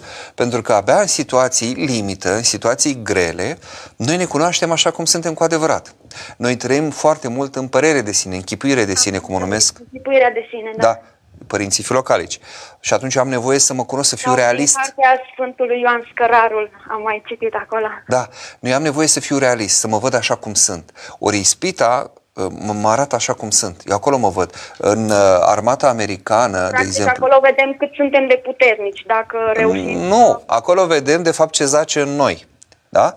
Da, putem în sensul acesta de a vedea cât de puternică e, de exemplu, credința noastră sau cât de mare e dragostea noastră. Spuneam de armata americană, de exemplu, acolo sunt antrenamente numite de anduranță în care sunt duse la limită uh, toate, uh, cum să zic, uh, uh, puterile trupești și sufletești sau psihice, da? Și în momentul acela, cei care au trecut prin asta spun, zice, dacă ți, se- ți se părea că ești un om liniștit, rațional, civilizat, ia să fii tu în situații limită, în- să fie nu știu câte zile și nopți în care Să uh, descoperi, nu mănânci, da, nu, într-adevăr, nu dormi, da. mergi prin mlaștină, vrei? deci îți ajungi la o limită încât ești în stare nu știu ce să faci, atunci te vezi pe tine cu adevărat cum ești. Da, deci am înțeles. Deci, ispita aici pot mă să ajută să mă descoper văd cum practic, sunt. Da, să am înțeles. Eu nu trebuie decât atât să zic, Doamne, iată, asta este în mine. Eu ce pot să fac atunci? Să mă osândesc. Osândesc ceea ce văd la mine. Slăbiciunea, căderea, uh, tot ceea ce văd la mine o osândesc în fața lui și mă osândesc pe mine înaintea lui Dumnezeu și atunci vine pacea. Că această osândire e începutul smereniei. Și atunci vine Duhul. Și ăsta e paradoxul. În iadul cel mai cumplit pe care eu îl văd, că la un moment dat sunt ca și cum ar fi uh, crâmpeie de iad în viața mea, devine ca un iad în, Da, te vezi, da, sunt căderile când pur și simplu câteodată oricât de sus ai fi și oricât ai crede tu că ești de tare, vin momente căderi și spui, gata, până aici, nu mai pot. Adică Da, da, după da. aceea iarăși se liniștește, vine Da. liniște. Ei, și acolo vine harul, acolo vine, când eu mă văd cu totul. De-aia zice Apostolul Pavel, când sunt slab, atunci sunt tare. Da? Și eu mă voi lăuda într neputințele mele, bucuros mă voi lăuda. Vă mulțumesc. Bine, bine, Asta mulțumesc și eu de nu telefon. înțelegeam. Mulțumesc pentru prețioasele cuvinte. Se- Seara binecuvântată. Bine, ne îndreptăm către mesaje, pentru că s-au adunat multe și nu vreau să rămână niciunul uh, necitit sau vreo întrebare neadresată. David, ce pot citi pentru a înțelege mai mult despre suflet și despre ce rol are? Uh, e bine aici să vă găsiți un, uh, un îndrumător, un părinte, care eventual să vă fie și șduhovnic, uh, care să vă indice literatură pe măsura pregătirii, vârstei, nu? Într-un fel fac recomandările, de exemplu, unui intelectual, într-un alt fel cuiva care are poate m, mai puțină carte sau într-un fel recomand unui psiholog care vine dintr-o anumită zonă.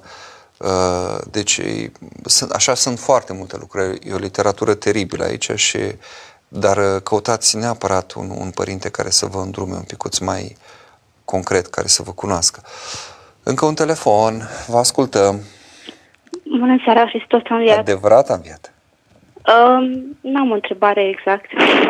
Un mesaj, un gând, orice. Da, Credeți că ar fi? aș vrea să îi uh, mulțumesc lui Dumnezeu pentru tot ce mi-a dat. Pentru că în frumos. ultima perioadă l-am simțit cu adevărat și atât. Ce frumos, minunat. Știți ce mult deschide inima noastră către Dumnezeu? Nu are nevoie Dumnezeu de recunoștința și de mulțumirea noastră. Noi avem nevoie să fim recunoscători și mulțumitori pentru că în felul acesta ne plasăm acolo unde suntem cu adevărat și deschidem o relație uh, vie, reală cu, cu Dumnezeu.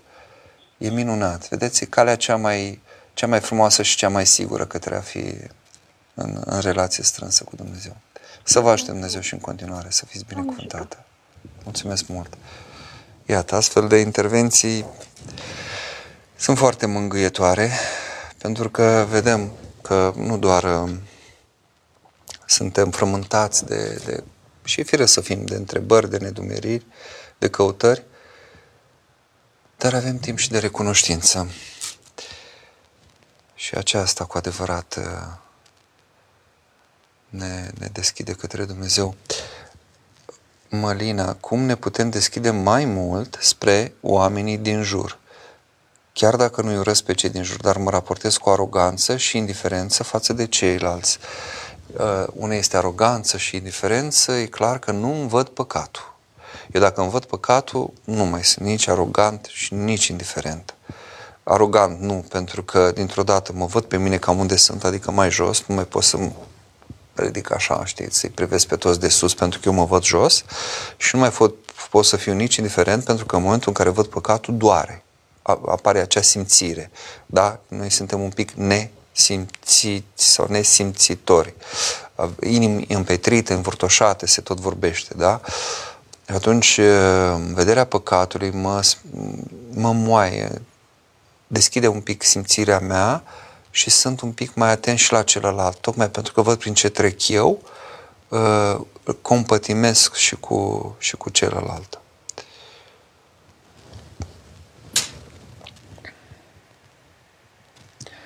Ioana, știm că este bine să fim aproape semenilor noștri, să-i sprijinim când aceștia sunt în suferință. Dar de ce cu cât ești mai aproape de un om și vrei să-l ajuți, parcă nimic nu se schimbă în bine? Rămâi singură în jurul lui în timp ce toți oamenii se îndepărtează datorită dependenței pe care o are și nimeni nu înțelege.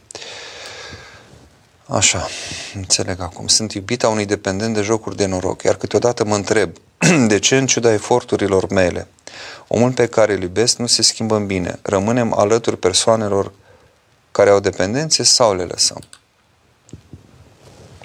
E clar, Ioana, că nu pot eu să, să dau un verdict, nu pot eu să spun ce să faci, pentru că aici este o cruce pe care ți-o asum sau nu ți-o asum. Nu ești obligată să ți-o asum, dar dacă dorești, e o alegere a ta. Uh, în orice caz, uh, ține cont de faptul că nu uh, tu salvezi pe nimeni. Da? Noi nu suntem salvatorul nimănui, este un singur salvator, că asta înseamnă Mântuitorul, Mântuitor, Mesia asta înseamnă și Salvator, cel care ne salvează, ne mântuiește, ne izbăvește. Acela este Hristos. Noi aceluia îi încredințăm pe acești oameni dragi, pe acești oameni pentru care ne punem inima la bătaie. Doamne, lucrează Tu în inima lui, Doamne, milostivește-te Tu. Uh, sunt uh, părinți care s-au lăsat pe ei înșiși, inclusiv s-au vândut ca robi Uh, pentru ca alții să fie liberați sau s-au vândut ca robi undeva ca să poată propovădui cuvântul lui Dumnezeu din postura de sclav, ca să fie o prezență rugătoare în acea casă, să ducă pe Dumnezeu. Deci se pot ajunge la situații, sigur, uh, extreme, dar uh, asumate, adică oameni care au încredințare în Duh de la Dumnezeu pentru ceea ce fac și cu siguranță și de la îndrumătorii duhovnicești.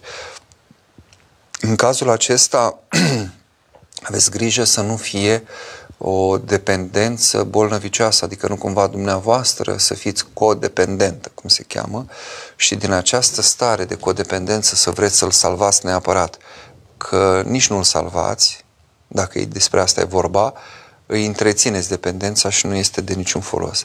De aceea, uh, foarte important să încercați un pic să vă liniștiți, să vă lămuriți, dacă aveți uh, duhovnic, să cereți mai multă îndrumare, să vă spovediți mai des, să vedeți un pic mai întâi propria așezare duhovnicească și abia apoi să vedeți cum poate Dumnezeu lucra prin dumneavoastră să-L ajute pe cel de lângă. Iar dacă nu aveți, căutați duhovnic, căutați un, un îndrumător, căutați chiar și un psihoterapeut bun. Sunt foarte mulți care ajută acum și ne ajută și pe noi duhovnici în lucrarea pe care o avem, care vă poate ajuta să gestionați relația cu acest om uh, pe care să-l ajute să ajute Dumnezeu să, să, să poată ieși din această patimă. Este o patimă foarte grea, dar nimic nu este imposibil uh, la Dumnezeu. Se poate să iasă din ea.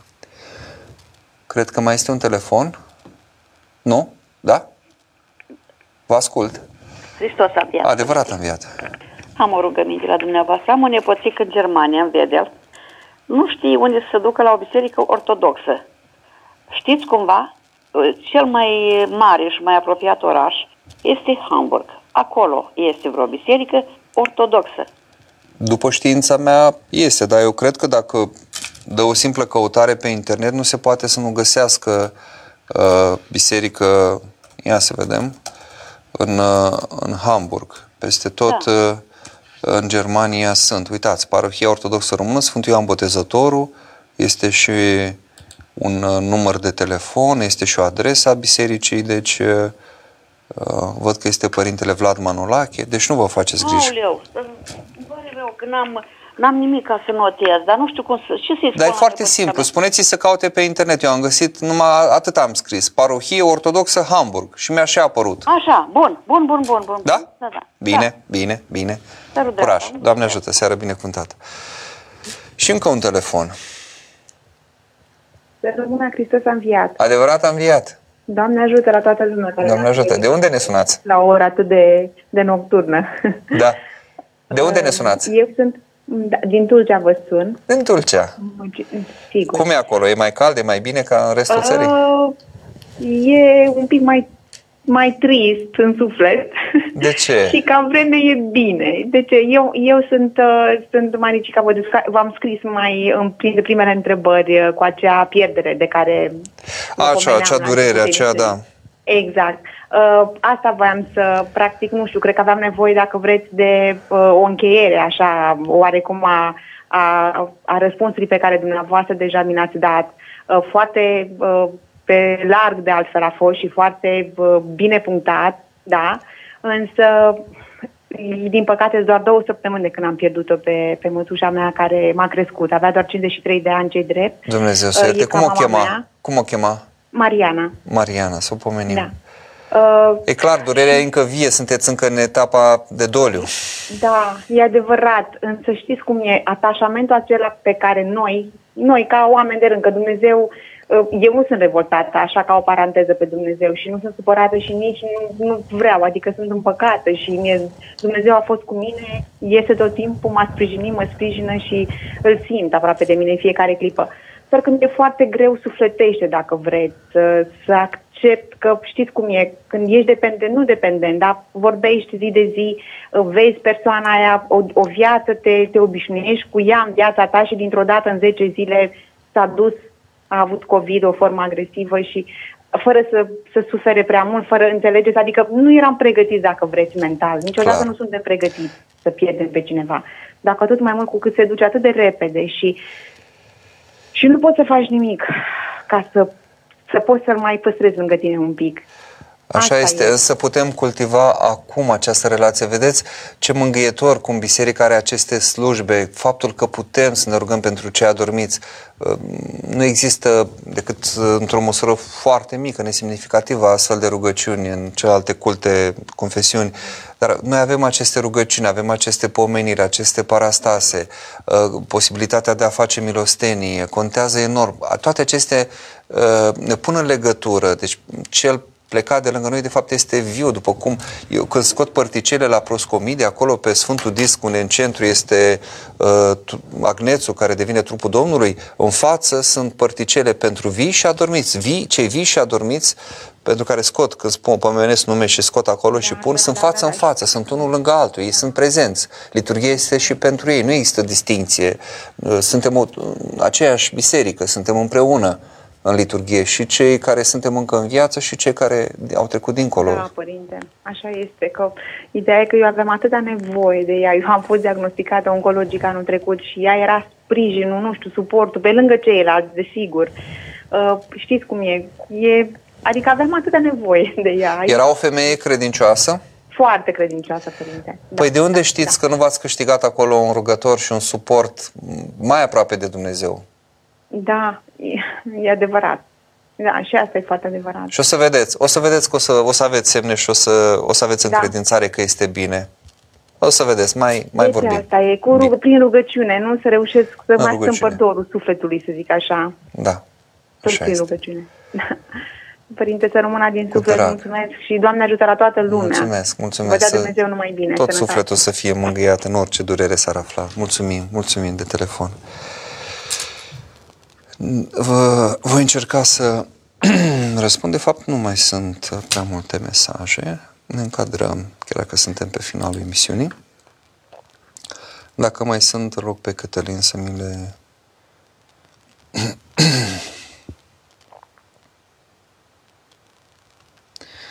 să le selecteze, să mi le trimită. Am să mă uit un pic uh, pe mail, dacă mi îngăduiți. Da, au venit aici.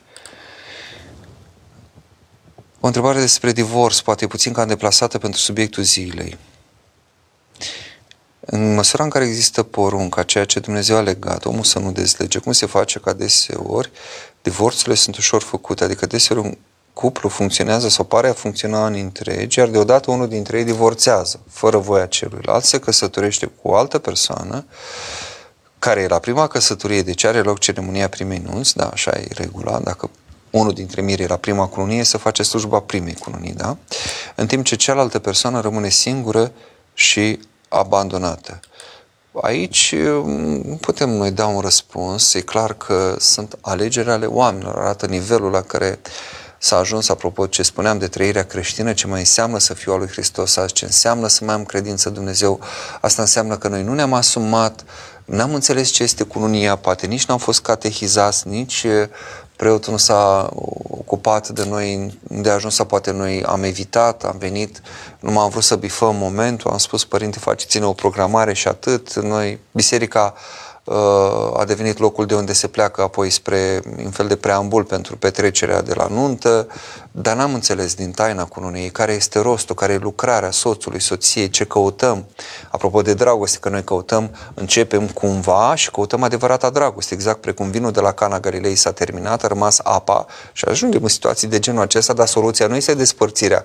Hristos n-a zis la Cana Galilei când au rămas doar apa, și, cum să zic, în conțile care avea tot dreptul să spună asta, mă uitam zilele trecute pe o traducere de pe vremea Patriarhului Nicodim, în care spune acolo, zice, iar nunul, când i-a dus mirele apa care se făcuse vin și zice, unde ai ținut, ai ținut vinul cel bun până acum? Zice, nunul, spune acolo, zice, de obicei, zice, după ce se îmbată, se pune vinul cel, vinul mai rău, da, de vinul ce bun se pune la început și după ce se îmbată. Folosește chiar expresia asta, după ce se îmbată. Deci e clar că acolo băuseră binișor. Deci Mântuitorul putea să zică, ia, gata, opriți-vă, vedeți că unii dintre voi abia mai vorbiți, nu mai cum, nu, nu mai trebuie niciun vin. Mai beți un pic de apă și duceți-vă acasă sau mai vorbiți un pic și la revedere. Nu, a preschimbat apa în vin, n-a vrut să se întrerupă veselia, bucuria acestei comuniuni, n-a vrut să uh, întristeze, ca mirii să fie întristați, că iată s-au făcut de rușine că au rămas fără vin la nuntă, dar acolo este un simbol pentru faptul că începem cu o dragoste omenească, vinul de la început, pe parcurs ne dăm seama că ceea ce credem noi că e dragoste nu prea e dragoste, ajungem la apa, care este cotidiană, obișnuită, care e de la sine, ea nu e lucrată, vinul se lucrează, ca să obții vinul trebuie să lucrezi, nu țâșnește așa din piatră, după care din apa aceea fac vinul cel bun și aici este o lucrare. Deci nemai înțelegând aceste lucruri, nemai trăindu-le, iată, ajungem rapid la momentul în care nu ne mai iubim, adică nu mai avem vin, ă, relația noastră este precum apa, insipidă, inodoră, inconoră, deci gata, ă, ne despărțim și o luăm de la capăt. Deci asta nu rezolvă cu nimic problema, pentru că vom ajunge fix în același punct. Și încă o întrebare venită pe mail sau un mesaj. Am o nedumerire în legătură cu creștinii de stil vechi, de ce nu am păstrat și noi aceeași credință? Am o prietenă care este pe vechi și este o persoană foarte credincioasă care nu judecă credința noastră. Uh, atenție, noi suntem pe stil vechi, da? În ceea ce privește data Paștilor. Pascalia este pe stil vechi. Calendarul este îndreptat după cum Știm bine, nu există uh, o coincidență perfectă între ce se întâmplă astronomic și ce se întâmplă cu numărul de zile, așa cum le calculăm noi. Și de aceea a trebuit să fac aceste decalaje. Decalajul a ajuns acum la 13 zile între ce vedem în calendar și ceea ce este astronomic, corespondența cu mersul uh, lucrurilor pe cer. Uh, și atunci, noi, ca să nu existe dezbinare în biserică, după ce a fost un an atunci în care s-a îndreptat totul, inclusiv uh, data Paștilor, calculată în prima duminică de după prima lună plină de după echinocțiul de primăvară, Da? Și ne uităm pe cer când e echinocțiul de primăvară, vedeți, părinții de la Sinodul I au dat un reper astronomic, n-au zis, uh, vedeți Pascalia, una făcută din, de la început pentru totdeauna până la sfârșitul veacurilor. Uh, e bine, deci noi avem Paștele pe stil vechi, deci noi cu sărbătoarea aceasta suntem pe stil vechi pe calendarul vechi ca să nu fie acest motiv de dezbinare. Calendarul ne fiind o, o dogmă, dar totuși e o adecvare care s-a făcut, o îndreptare care s-a făcut, măcar în rest. Uh, problema nu avem cu stilul vechi. Mitropolia Basarabiei pe stil vechi, Patriarhia Moscovei, Serbia pe stil vechi, Atosul pe stil vechi și suntem în comuniune. Da? La Ierusalim sunt pe stil vechi. Nu? Eu dacă mă duc, am fost, de exemplu, mai, mai complicat de mers în Israel în perioada aceasta și sunt niște condiții, în fine, nu știu cum vom mai merge. Am fost la sărbătoarea schimbării la față, pe tabor. Da? La noi e pe 6 august, după calendarul îndreptat, data de 6 august într-un moment, după calendarul vechi, e cu 13 zile mai târziu, adică pe 19 august. Deci nu e asta problema. Problema e cu stiliștii, nu cu stilul vechi. Stiliștii sunt cei care pe motiv de calendar s-au rupt de biserica ortodoxă și și-au creat structurile acestea paralele. Acolo sunt probleme. Deci nu avem o problemă cu stilul vechi. Repet, sunt uh, uh, patriarhii, sunt biserici care au rămas nu doar cu Pascalia, ci și cu celelalte. Suntem în comuniune. Încă un telefon. Vă ascultăm. Bună seara, să rămână Bună seara. și iertați Stă să înviat. Uh, am foarte multe întrebări, măcar una ajutați-mă. Ce să fac în situația în care de un an și trei luni mă chinui să nu mai pierd multe persoane dragi? A început cu pierderea unui frate, părinții sunt uh, distruși, bătrâni, bolnavi. Eu mă chinui să-i țin în picioare în condițiile în care și eu am fost uh, victima postului pentru victimele violenței și fetița mea. Iar astăzi am mai primit o veste că mi-am pierdut încă o persoană dragă. În timp ce încercam să mă internez într-un spital să mă evaluez pentru că am foarte mari probleme de sănătate. Niște operații grele. Știți cum sunt situațiile acestea care, nu, cum să zic, noi din afară mă rog, numai cu Harul Dumnezeu mai putem înțelege și empatiza cu durerea dumneavoastră așa în chip de plin. Dar uh, fiecare am avut de-a lungul anilor sau poate mai avem acum momente de genul acesta sau similare. E ca atunci când pare că se taie toate punțile, da? Toate legăturile. Parcă nu mai ai repere, nu mai, nu? Fuge pământul de sub picioare, cum se zice. Am alerg din biserică în biserică până la psiholog, până... Deci nu, pur și simplu sunt depășit. Dar se taie aceste punți ca să creez adevărata sau să lucrez să mă îndrept către Dumnezeu cu care e singura legătură care nu se pierde și care este acum și care mă ține și în toate celelalte. Și îmi fuge pământul de sub picioare ca să vină cerul mai aproape. Deci nu vă lăsați, aveți credință, strigați mai mult la Dumnezeu, lipiți-vă mai mult de El, spovediți-vă mai mult și o să vedeți, chiar dacă poate vă dă duhovnicul și, uh, cum să zic, dezlegare să vă împărtășiți un pic mai des ca să primiți mângâierea aceasta și întărirea din lăuntru, din inimă, acolo, unde, unde vă întâlniți cu Dumnezeu. Altfel nu putem ieși. Care, care este soluția? De la începutul veacurilor până acum, care este soluția? Ca în budism, detașarea de suferință nu vă puteți detașa, că suferiți, nu vă poate spune nimeni să nu mai suferiți. Dar ce putem face? Putem face din suferința aceasta cale către Dumnezeu. Sau pot să-L chem pe Dumnezeu în suferința mea. Doamne, vină Tu în această durerea mea pe care nu pot duce. Ajută-mă Tu, cum Simon din Cirene te-a ajutat să duci crucea pe Golgota, vină Tu alături de mine. Am înțeles. Să vă întărească Dumnezeu, știu. Sărut mâna, părinte. Da, da. Haideți, curaj.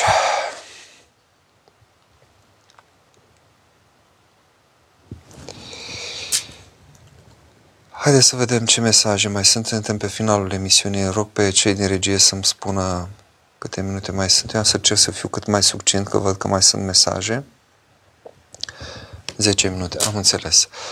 Bun, cât mai scurt. Oh, și văd că acum s-au donat mesaje. Ce se poate spune când mergi în Sfânta Biserică și ceri să ai răbdare lui Dumnezeu, răbdare pentru a putea trece peste anumite probleme alături de persoana cu care convețuiești? Păi exact asta se spuneți, cereți răbdare, Doamne, dăm putere, dăm răbdare și rugați-vă pentru această persoană. Deci în momentul în care mă rog pentru cineva, vă spun, se întâmplă minuni. Deci efectiv, când, când mă rog pentru cineva cu toată deschiderea, așa cum pot eu să mă rog că sunt om păcătos și fiecare cu limite și cu neputințe, Dumnezeu lucrează, e prezent, creează El o punte, apropo de punți, uh, pe care omenește noi nu putem închega. Și celălalt la un moment dat simt dragostea aceasta, rugăciunea pentru el. Ceva se întâmplă și în inima lui. La un moment dat este și el cumva atins. Vedeți, nu să vă lase. Nu să vă lase Dumnezeu și rugăciunea vă va ajuta. De ce s-a răspândit atât de mult păcatul curvie? Aproape toți adolescenții cad în acest păcat. Dacă ajungi la 18 ani și nu ai făcut acest păcat, ești privit ca un ciudat și un învechit. Uh, e corect diagnosticul și nu numai în acest punct, cu privire la acest păcat. Sunt atâtea altele care au pătruns și pe care le fac copiii uh, înainte nici nu visau. De ce? Pentru că, iată, uh, este și o accesibilitate. Acum un copil, dacă are un uh, telefon, da? și mulți primesc de mititei telefoane cu acces la internet, nu mai zic că sunt colegi și știu situații re- concrete. În pauză și arătau unii altora filmulețe, porno sau ceva de genul ăsta. De seama, înainte era mult mai complicat. Țin minte, în copilăria mea nu s-auzea de așa ceva foarte greu. Trebuia să aibă acces cineva la nu știu ce revistă adusă de prin străinătate sau... Uh, Asta este uh, timpul pe care îl trăim, uh, accesul acesta la, la informație care poate fi convertit și în ceva bun. Acum, dar din păcate cel mai adesea, iată, uh, duce la lucruri de, de genul acesta. Uh, a slăbit și credința noastră și felul în care noi ne creștem copiii. Uh, nu mai văd în noi modele cei care suntem chemați să fim părinți, să fim repere, să fim preoți. Și iată, că dacă noi am fi cu adevărat repere, aduceți-vă aminte. În Sodoma, fiicele lui Lot, deci în Sodoma în care nu numai că desfrânare, era ceva de groază, adică bărbat cu bărbat și așa mai departe, fetele lui Lot erau neatinse, curate. Că în momentul în care sodomiții, sodomenii, cum se numesc, au cerut să-i dea pe cei doi tineri care au venit la Lot, i-au zis, uite, vă dau fiicele mele, lăsați-i pe în pace. Și atât erau de, de cum să zic, pervertită mintea lor, încât n-au primit pe acele fiice uh, să-și facă pofte. Dar pofte, dacă vreți, eu sunt gazda aici, eu trebuie să-mi apăr musafirii, prefer să jerfez, vă dați seama și lot ce jerfă, e incredibil, e, pentru minte omului de azi e greu de priceput, cum să-ți dai fetele neatinse uh, unor, unei hoarde de, de indivizi care vreau să, să violeze pe doi tineri. Și zic, luați-le pe ele. Și n-au vrut să le iau, ei vreau neapărat pe cei tineri. Deci, era o poftă din asta adusă Uh, și, dar iată, Lot în Sodom avea copii curați, fecioare. Deci să ne uităm la noi când îi judecăm pe copiii noștri sau pe tinerii de azi. Mihaela, părinte, vreau să explicați pentru că n-am înțeles fragmentul din Psalmul 142 care spune să nu intre la judecată cu robul tău, că nimeni din ce vin nu-i drept. Cine să nu fie judecat? Dumnezeu Tatăl? Mulțumesc. Nu, adică să nu, eu cer ca Dumnezeu să nu uh, intre la judecată cu mine, adică să nu fim exact cum stăm într-un proces, parte pe parte. Că nimeni din ce vin nu drept. Eu, eu clar voi pierde din start, da? Uh, cum uh, spune într-un alt loc, uh, dreptatea mea înaintea ta este ca o cârpă lepădată. Nu face nici doi bani. Adică eu, ca să intru la judecată, ce să vin? Să zic, Doamne, da, uite, eu am greșit, dar hai stai să vezi că eu m-am născut în niște condiții și mama și tata nu m-au învățat și eu n-am știut și cu tare și am fost abuzat de nu știu cine. Lucruri reale. Dar Dumnezeu la judecată se vor deschide toate și se va, voi vedea viața, chiar dacă am refuzat să văd anumite lucruri, atunci nu voi mai putea să mă ascund sau să refuz să le văd și voi vedea că Dumnezeu a și lucrat, mi-a și vorbit și a intervenit în viața mea. Mi-a întins mâna pe care eu am refuzat-o. Adică nu prea ține cu pretextele și nu o să țină. Că se și spune în că din cuvintele tale te voi judeca slugă vicleană și leneș. Adică dacă voi vrea eu să mă scot pe mine grozav înaintea lui Dumnezeu, nu vreau să țină. La asta se referă. Mai avem 5 minute. Ia să vedem. Daniela, uh, vă rog dacă puteți să-mi dați un sfat. Am aflat că nașul meu de botez nu era botezat. Când a avut loc botezul meu acum 47 de ani. Este valabil botezul? Dacă nu, ce ar trebui să fac? Este valabil botezul, nașul este doar un martor, uh, cel care, înainte așa era, când un creștin era primit, de obicei erau convertiți adulții, că așa era la început, nu sigur că se converteau, nu putea să se boteze toată casa, adică inclusiv aia mici, dar era un adult. Ori ca să intri în biserică trebuia cineva să gireze, trebuie să intri ca într-o casă de om, trebuie să te introducă cineva. Și aici la fel, venea cineva și spune, uite, cu tare vrea să se boteze. Eu garantez pentru el, pentru credința lui. Sau girez pentru el, sau îl cunosc, am văzut, e sincer, chiar vrea să se întoarcă. Ăsta e rolul nașului. Deci faptul că nu era botezat și aflat ulterior nu-i uh, afectează calitatea lui de, de garant sau de uh, martor. Uh, Paul, aparent există o tensiune între extrasele ce urmează primul practic cu sens conservativ de ultima instanță, cel de urmă idealist cu efect potențial vulnerabilizant. Matei 18 cu 17 și de nu-i vei asculta pe ei, nu e, cum adică nu îi vei asculta pe spune el bisericii, iar de nu va asculta nici de biserică să fie ca un păgân și vameș și Corinteni 13 cu 7, dragostea toate le suferă, toate le crede, toate le nădăjduiește, toate le rabdă. Dacă tensiunea e reală, cum trebuie interpretat cel din urmă? A, bun, deci e clar că sunt situații, dar atenție, uh, sunt lucruri distincte. Deci el nu se bat cap în cap. Este o aparentă, cum a zis, o, o tensiune, este aparentă tensiunea aceasta. Uh, în prima situație, e vorba că eu caut să ajut pe fratele meu să se îndrepte, fratele meu la Torazna. Și mie îmi pasă de el, tocmai pentru că îl iubesc, apropo de dragoste. Uh, și asta nu exclude că toate le suferă, le crede, da, eu îl uh, rabd, dar eu vreau să-l ajut. Și atunci îi spun între patru ochi, vezi aici, mă doare, vezi că nu e în regulă ce faci, ai grijă de tine nu primește cuvântul, mai adun unul sau doi martori, tot din biserică, uite, hai împreună să vedem ce putem face, hai să-l sfătuim. Nu primește nici asta. Atunci îl spunem comunității, bisericii. Sunt situații în care unii veneau cu tot felul de nebunii, de erezii. Și atunci, dacă nici atunci nu primește, ca un păgân și vameș, nu în sensul acesta de mă scrăbesc de el, ci mă depărtez de învățătura lui sau de, de ceea ce promovează el. În sensul acesta, adică atunci așa era conștiința, vorbește Mântuitorul pe înțelesul celor de atunci.